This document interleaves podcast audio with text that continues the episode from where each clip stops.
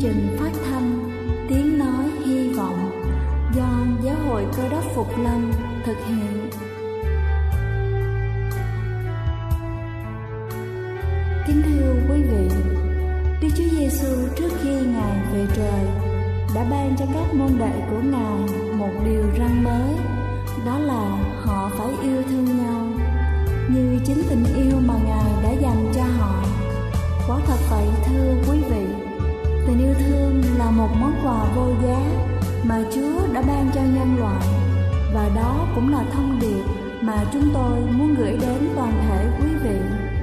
Nếu quý vị muốn tìm hiểu thêm về chương trình, về niềm tin hoặc muốn nghiên cứu về lời Chúa, xin quý vị gửi thư về chương trình phát thanh Tiếng Nói Hy Vọng, địa chỉ 224 Văn Đăng Lưu, phường 3, quận Phú Nhuận, thành phố Hồ Chí Minh hoặc gửi email cho chúng tôi theo địa chỉ tiếng nói hy vọng amokgmail.com Ngoài ra, quý vị cũng có thể liên lạc với bất kỳ hội thánh cơ đốc Phục Lâm tại địa phương gần nhất.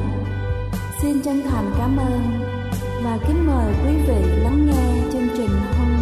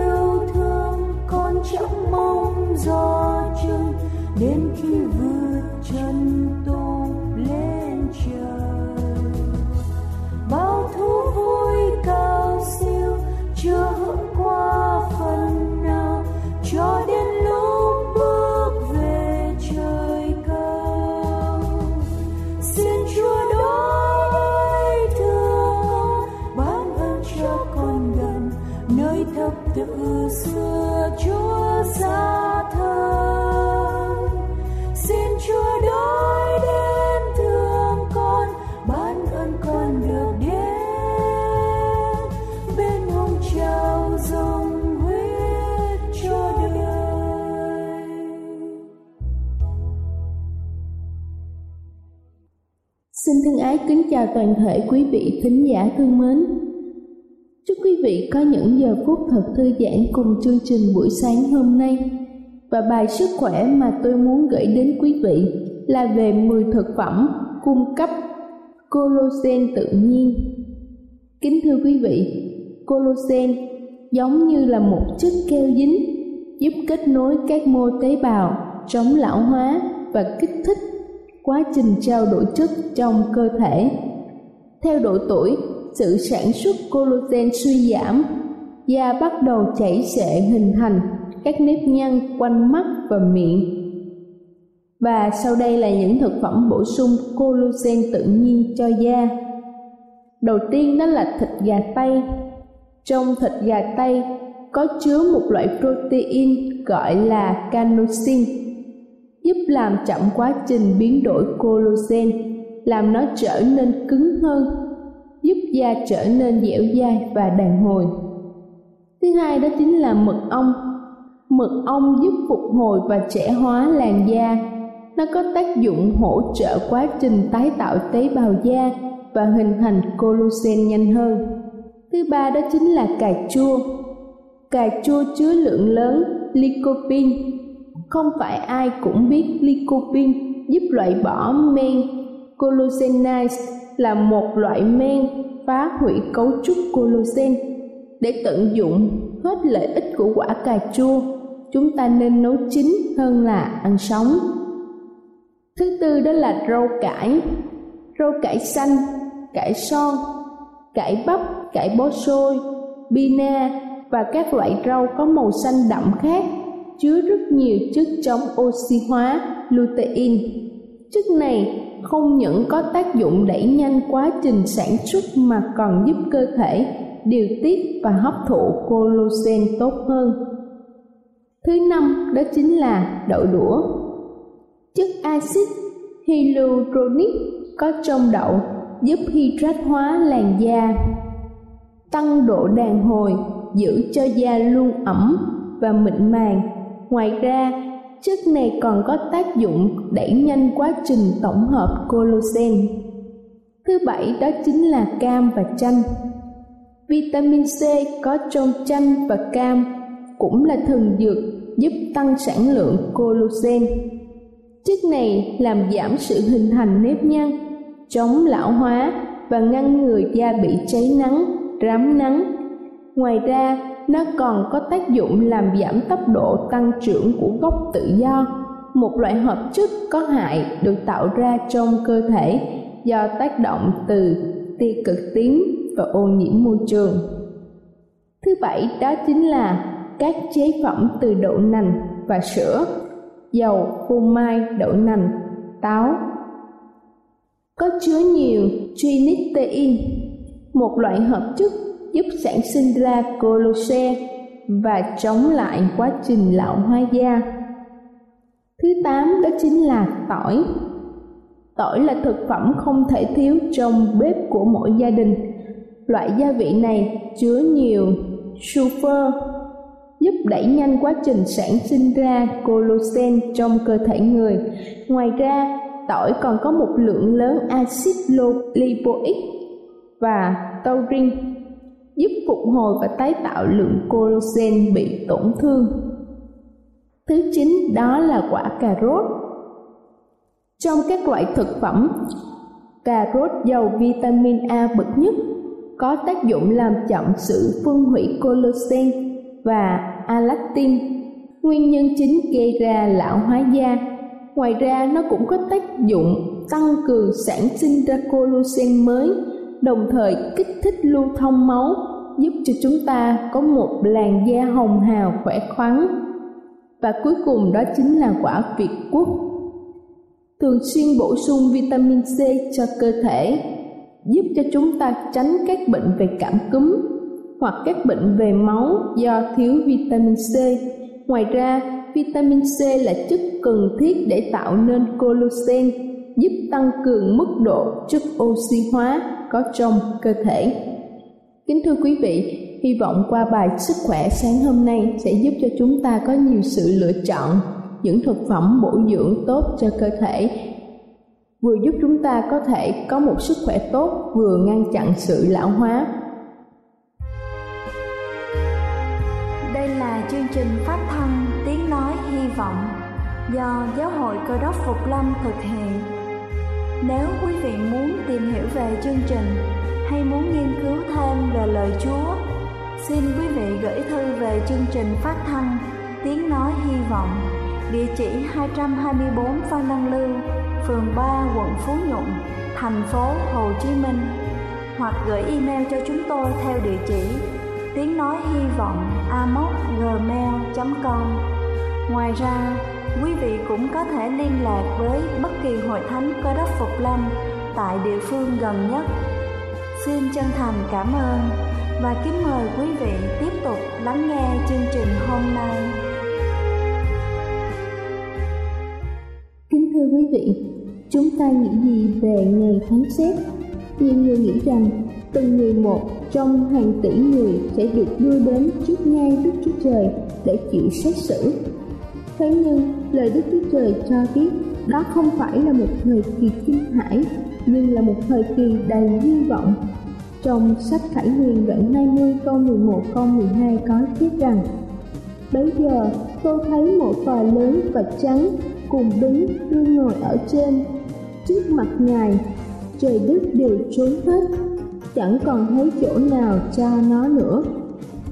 Tôi thấy những kẻ chết, cả nhỏ và lớn, đứng trước tòa, và các sách thì mở ra cũng có một quyển sách khác nữa là sách sự sống những kẻ chết bị xử đoán tùy công việc mình làm cứ như lời đã biên trong những sách ấy và chúng ta sẽ hiểu rõ hơn về ngày phán xét qua chí điệp hôm nay với tựa đề tin tức về sự phán xét.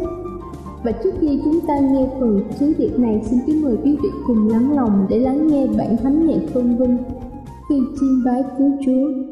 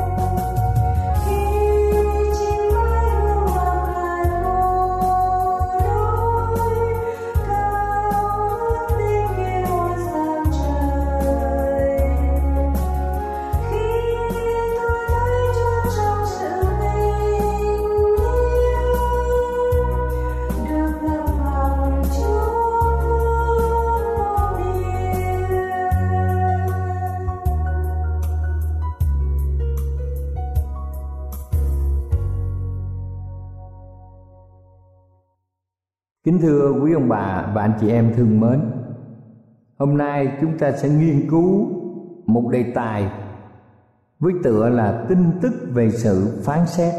Kính thưa quý ông bà chị em, lẽ thật về sự phán xét sau cùng vào lúc mà chấm dứt lịch sử con người đã được nêu lên ở trong kinh thánh sự phán xét được đề cập rất nhiều lần và các tiên tri sứ đồ đều làm chứng về điều này Đức Chúa Giêsu cũng đã nêu ra nhiều giải thích rõ rệt cho chúng ta hiểu về ngài phán xét.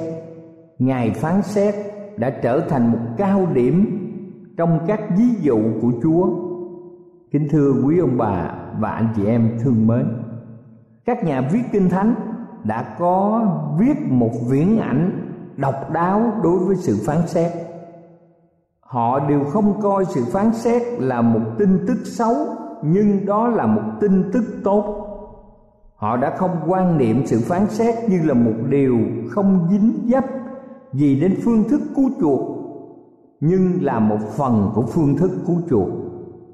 Và sự phán xét là bằng chứng rằng đức chúa trời là một đấng của luân thường, đạo lý và vũ trụ có một nền tảng luân lý rõ ràng. Và sự phán xét là một bằng chứng lịch sử quan trọng cho chúng ta biết thiện và ác đang đấu tranh, nhưng thiện sẽ được thắng. Lịch sử của nhân loại không phải là một quá trình không có mục đích, không có chiều hướng, bất định giống như một chiếc lá rời khỏi cành cây, bay ngoằn ngoèo trước khi đáp xuống đất. Đối với căn nhà viết kinh thánh, được sự khải thị của thánh linh, thì chúng ta biết điều này giống như mũi tên bắn ra từ một cây cung, và cái cuối cùng là đích đến. Cho nên, sự phán xét là một niềm tin quan trọng đối với những người cơ đốc phục hồi lại viễn ảnh của kinh thánh đối với sự phán xét là một nhu cầu cấp bách. Kính thưa quý ông bà chị em, tin tức về sự phán xét được chúng ta ghi nhận trong bảy điều lớn lao sau đây. Điều thứ nhất, sự phán xét liên quan đến mỗi người chúng ta, tức là mỗi cá nhân chúng ta. Trong kinh thánh 2 tô đoạn 5 câu 10 Kinh thánh 2 Corinto đoạn 5 câu 10 viết như sau. Bởi vì chúng ta thải đều phải ứng hầu trước tòa án đấng cờ đốc. Như vậy mỗi người chúng ta đều phải ứng hầu trước tòa án của Chúa. Và trong sách Roma đoạn 14 câu 12 thì nêu như vậy mỗi người trong chúng ta sẽ khai trình việc mình với Đức Chúa Trời. Kính thưa quý vị, đây là một điều rất là quan trọng mà không ai có thể thoát khỏi quy luật này. Điều thứ hai, sự phán xét chắc chắn xảy ra giống như là mặt trời sẽ mọc vào ngày mai. Trong sách Roma đoạn 2 câu 3 viết rằng vậy ngươi tưởng rằng chính mình ngươi sẽ tránh khỏi sự phán xét của Đức Chúa Trời sao? Và trong sách Hebrew đoạn 9 câu 27 ghi rằng theo như đã định cho loài người phải chết một lần rồi chịu phán xét. Nghĩa là cá nhân chúng ta phải đích thân có mặt vào giờ phán xét. Chúng ta không thể trì hoãn, không ai có thể thay mặt cho chúng ta.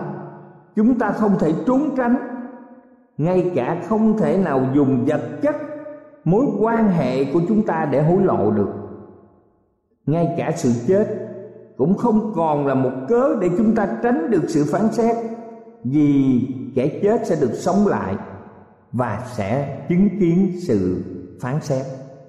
Điều thứ ba, tiêu chuẩn gì cho sự phán xét. Kính thưa quý bà chị em, tiêu chuẩn để mỗi người được phán xét chính là luật pháp Đức Chúa Trời. Bất cứ một bị can nào bị phán xét bởi tòa án, thì các luật sư, biện hộ cũng như vị chánh án và bồi thẩm đoàn đều căn cứ vào bộ luật hình sự các bộ luật của quốc gia đó. Như vậy trong kinh thánh, chúa dùng luật pháp của đức chúa trời. Trong gia cơ đoạn 2 câu 12 nói rằng, hãy nói và làm, dường như phải chịu luật pháp tự do đoán xét mình. Luật pháp đức chúa trời không phải là một điều cách biệt khỏi đức chúa trời. Luật pháp này đi từ bản ngã của ngài. Luật pháp phản ảnh đức hạnh của ngài và đấng tối cao ở cõi đời đời. Kính thưa quý vị, trong văn đoạn 12 câu 46 đến câu 48 kinh thánh ghi rằng, chính lời đó xét đoán họ. Kính thưa quý ông bà và anh chị em, như vậy, chúng ta đã hiểu một cách rõ ràng, sâu nhiệm về tiêu chuẩn của sự phán xét, chính là căn cứ vào luật pháp của Đức Chúa Trời, là chúng ta sẽ khai ra trước mặt Chúa mọi điều. Ở trong sách Matthew đoạn 12 câu 36 và 37 ghi rằng, Ngươi sẽ khai ra mọi điều hư không. Nếu chúng ta đặt câu hỏi, tại sao Đức Chúa Trời lại có thể đem đoán xét các công việc kinh nghiệm hơn hết thì câu trả lời sẽ là bởi các sách ghi chép ở trên trời. Khi chúng ta xem trong sách tiên tri đa nên đoạn 7 từ câu 9 đến câu 10 hoặc Khải quyền đoạn 20 câu 12 trong này nói rằng các sách được mở ra. Trong Malachi đoạn 3 câu 16 ghi rằng sách để ghi nhớ. Và trong Esai đoạn 65 từ câu 6 đến câu 7 ghi rằng sách ghi chép tội ác từ khi mà loài người với trình độ khoa học kỹ thuật, người ta có thể trực tiếp truyền hình bất kỳ một trận đá banh nào.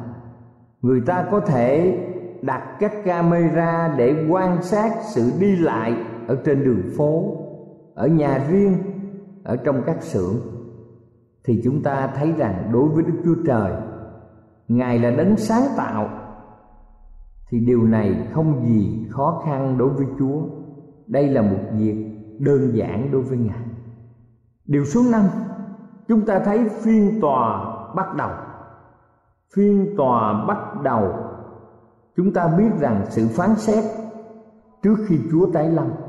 Sự phán xét này bắt đầu vào một lúc trước khi đức chúa giêsu trở lại. Sự điều tra sơ khởi này là phán xét hàm ý về hai sự sống lại của kinh thánh một nhóm người công bình, trong số những kẻ chết đã được sống lại. Và một nhóm khác là những người ác. Những người không trung tín, những người bội đạo, là những người vẫn tiếp tục ngủ ở trong sự chết. Điều này hàm ý về một sự điều tra trước và bản án sau cùng. Trong khi chúa sắp trở lại, với phần thưởng của ngài sự phân biệt hai nhóm người là một bản án đối với họ và cũng hàm ý về một phiên tòa trước khi chấm dứt lịch sử vào lúc mà loài người vẫn tiếp tục sống ở trên thế gian này. Sự phán xét còn xảy ra trong thời kỳ một ngàn năm. Sự phán xét này sẽ xảy ra trong thời kỳ một ngàn năm sau khi chúa tái lâm. Người công bình sống lại sẽ được cất lên thiên đàng và họ sẽ tra cứu rất nhiều tài liệu liên quan đến nhiều người được gọi là những người không tin kính nằm yên ở thế gian. Thưa quý vị, sẽ có sự thi hành, sự phán xét. Điều này xảy ra vào lúc chấm dứt thời kỳ một ngàn năm. Và điều thứ sáu cho chúng ta biết, những quyết định của phiên tòa sẽ làm vừa lòng những người khó tính nhất. Trong sáng thế ký đoạn 18 câu 25 ghi rằng, đấng đoán xét toàn thế gian, há lại không làm sự công bình sao? Trong phục truyền luật lệ ký đoạn 32 câu 4 ấy là Đức Chúa Trời thành tín và vô tội. Ngài là công bình và chánh trực. Trong thi thiên đoạn 96 từ câu 1 đến câu 3 Kinh Thánh có ghi, Ngài sẽ lấy sự công bình đoán xét thế gian, Dùng sự ngay thẳng mà đoán xét muôn dân. Sự phán xét sẽ binh vực những điều thiện một cách công khai, đầy đủ và dứt khoát. Không một điều ác nào mà lại không bị đoán xét. Không một nghi vấn nào trong cuộc thiện ác đấu tranh. Trong suốt sáu ngàn năm trôi qua của lịch sử nhân loại, giữa Chúa và ma quỷ mà lại không được giải đáp không một bóng râm nào có thể che phủ được đức hạnh của Đức Chúa Trời và điều thứ bảy là sự phán xét không hề làm hoảng sợ những người trông cậy vào sự binh vực của Đức Chúa Giêsu. Ngài là vị luật sư, là đấng trung bảo, là đấng biện hộ cho tất cả chúng ta. Trong một gian đoạn 2 câu 1 ghi rằng nếu có ai phạm tội thì chúng ta có đấng cầu thai ở nơi Đức Chúa Cha là Đức Chúa Giêsu Cơ Đốc, tức là đấng công bình và một Timôthê đoạn 5 câu 24 nói rằng chúng ta có thể trao những tội lỗi của chúng ta cho Ngài trước khi phán xét. Kính thưa quý ông bà chị em tóm lại với bảy điều được nêu kể trên tin tức về sự phán xét chúng ta thấy rằng mỗi người trong chúng ta phải nhờ Đức Chúa Giêsu Cơ Đốc. Chúng ta được lòng mạnh bạo, được đấng bảo hộ trong ngày phán xét. Đây là một ơn phước mà xin bất kỳ người nào trong chúng ta cũng đừng để ơn phước đó rời khỏi mình. Trong một văn đoạn 4 câu 17 nói rằng, nhờ Đức Chúa Giêsu Cơ Đốc, chúng ta được lòng mạnh bạo trong ngày phán xét. Cầu Chúa ở cùng tất cả quý ông bà, anh chị em và chính mình tôi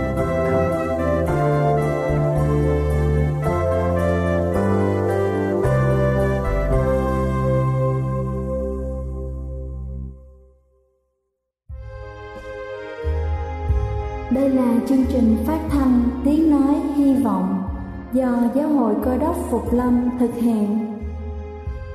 Nếu quý vị muốn tìm hiểu về chương trình hay muốn nghiên cứu thêm về lời Chúa, xin mời quý vị gửi thư về chương trình phát thanh Tiếng Nói Hy Vọng, địa chỉ 224 Phan Đăng Lưu, phường 3, quận Phú Nhuận, thành phố Hồ Chí Minh hoặc gửi email cho chúng tôi theo địa chỉ tiếng nói hy vọng gmail.com Ngoài ra, quý vị cũng có thể liên lạc với bất kỳ hội thánh cơ đốc Phục Lâm tại địa phương gần nhất.